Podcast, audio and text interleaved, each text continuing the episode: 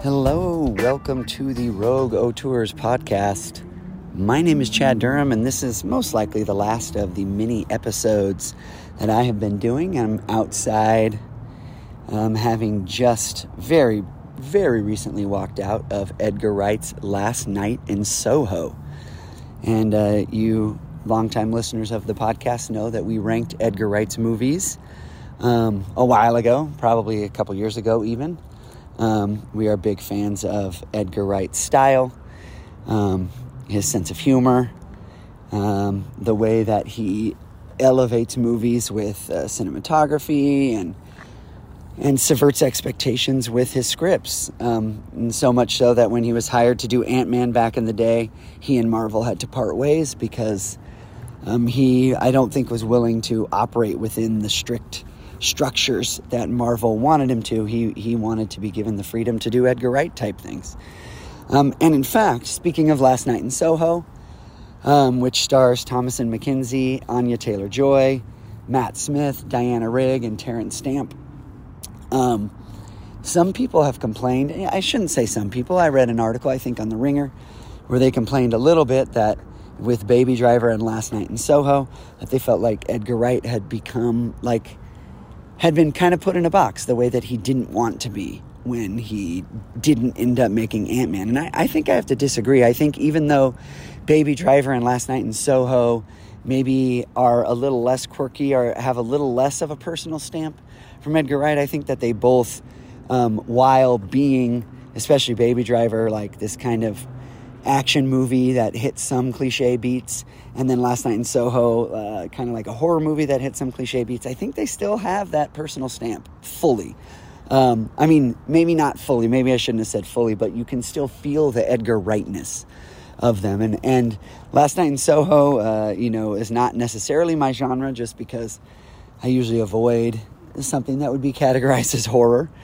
Um, but oh man, it's stylish especially the first probably 45 minutes just has a lot of cool style incredible music great camera work great editing great acting great lighting um, and it's it's worth you know it was worth me getting through the tense parts and and the jump scares and the oh no what's coming um, to be able to kind of witness and feel the way that Edgar Wright made the movie uh, so um, compelling and stylish. And and then I'll say there was a middle part in Last Night in Soho where maybe I I was a little worried that we were losing the thread, a little worried that it was going to peter out.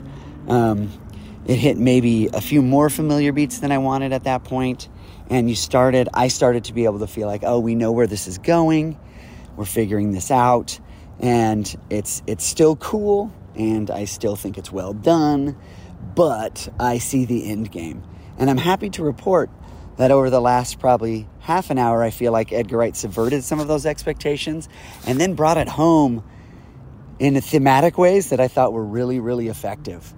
Um, some, some, I don't want to say twists. Uh, you know, I, I always hesitate to use that word, and sounds like you're, I'm, I'm cheapening what writers do when they tell a story maybe and, and we don't see it coming a mile away but there are some turns and some some interesting takes on what we saw before at the end of last night in soho which i think really really elevated. it ends very strongly um, and I, I i must say that i was a little bit surprised especially when it ended that last night in soho didn't get a little more critical acclaim i think it's been it's been reviewed fairly well and the majority of people you know, who have seen it have have you know come away saying that was that was solid.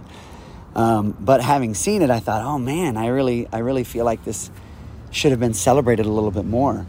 Um, there's a couple. The, the music is great all the way around, and that's something that Edgar Wright's known for is his use of music. There's a few like more modern songs that they turn into like 1960s style songs, which I thought worked incredibly well for what the movie was doing. Um, and then Thomasin McKenzie and Anya Taylor Joy are, are dynamite. Um, really, really good. Thomasin McKenzie is is becoming one of the greatest young actresses that we have with this, and Jojo Rabbit and Leave No Trace, and Anya Taylor Joy has been rightly celebrated already for a few years for how great she is. Uh, Matt Smith isn't in it maybe as as much as them, but he he puts a real um, charming and kind of oily spin on what could have been a, a, a one note character. And Diana Rigg is great. She passed away shortly after filming, if I understand correctly, and um, she has a pretty small role, um, but livens it up and and really makes it work. And at the very beginning, there was a little like epitaph, if you will, at the beginning that said for Diana before the movie started, and so there was a, a bit of melancholy there, similar to watching uh, Chadwick Boseman in uh, Ma Rainey where you go, oh, knowing this is one of the, if not the last performance of this actor or actress. Um, I can't say if someone's a big horror fan if they will um, appreciate it as much. I appreciated that it was mostly atmospheric. There were a few jump scares.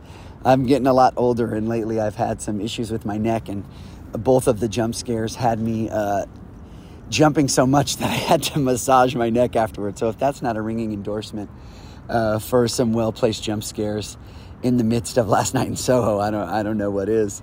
Um, there's a, a, kind of a, a friend slash boyfriend character, and I did not look up the actor who played him, but he does a great job and a really well written character that um, could have been taken a lot of different ways. And, and Edgar Wright and team decided to um, uh, go in, I mean, what maybe is ultimately the most expected way, I guess. And right now it sounds like I'm being really uh, um, cryptic, but I'm not. He's just like a really supportive character.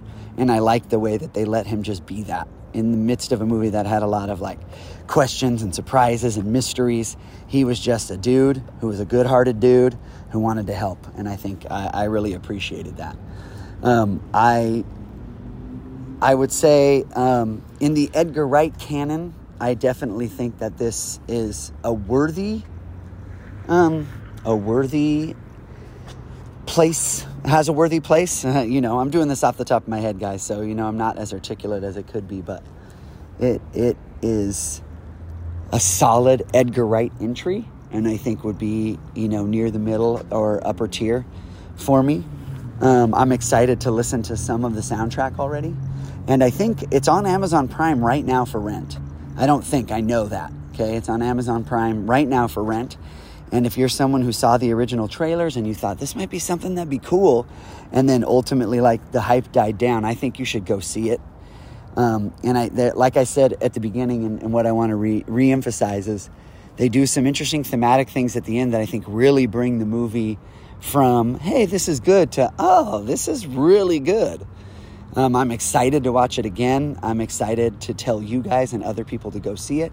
Edgar Wright, by the way, uh, made Scott Pilgrim vs. the World, Shaun of the Dead, At World's End, Hot Fuzz, Baby Driver, um, and now Last Night in Soho. And even though, yes, Last Night in Soho and Baby Driver don't, you know, feel like these quirky, oh, you know, from the mind of Edgar Wright style movies, I think what he's doing is now living within um, uh, a blockbuster world, living within a world where he's he's trying to get people into the theater who maybe would be turned off by what they think is is too much quirkiness or too much style um, in his earlier movies, and he's he's using that as a weapon to bring more people to his movie. So last night in Soho for me um, probably A minus. I know I've given out a lot of A minuses and B pluses in these mini episodes. Would love, would absolutely love to hear from some of you who've seen Last Night in Soho, just because I've had so few people to talk to to talk to about it. But big shout out to uh, my sister and brother-in-law, Krista and Dustin, who uh, watched it on Amazon Prime while I watched it in the theater, so that we could have a shared experience and talk about it a lot after. We we all agreed that we were freaked out. We really, really appreciated it um, Edgar Wright. I'm always excited to see what he does. Um, very grateful that he's bringing these uh, different style movies to the cinemas for us. So go see Last Night in Soho if you can, still in the theater where you live, or on Amazon Prime, and tell your friends. All right.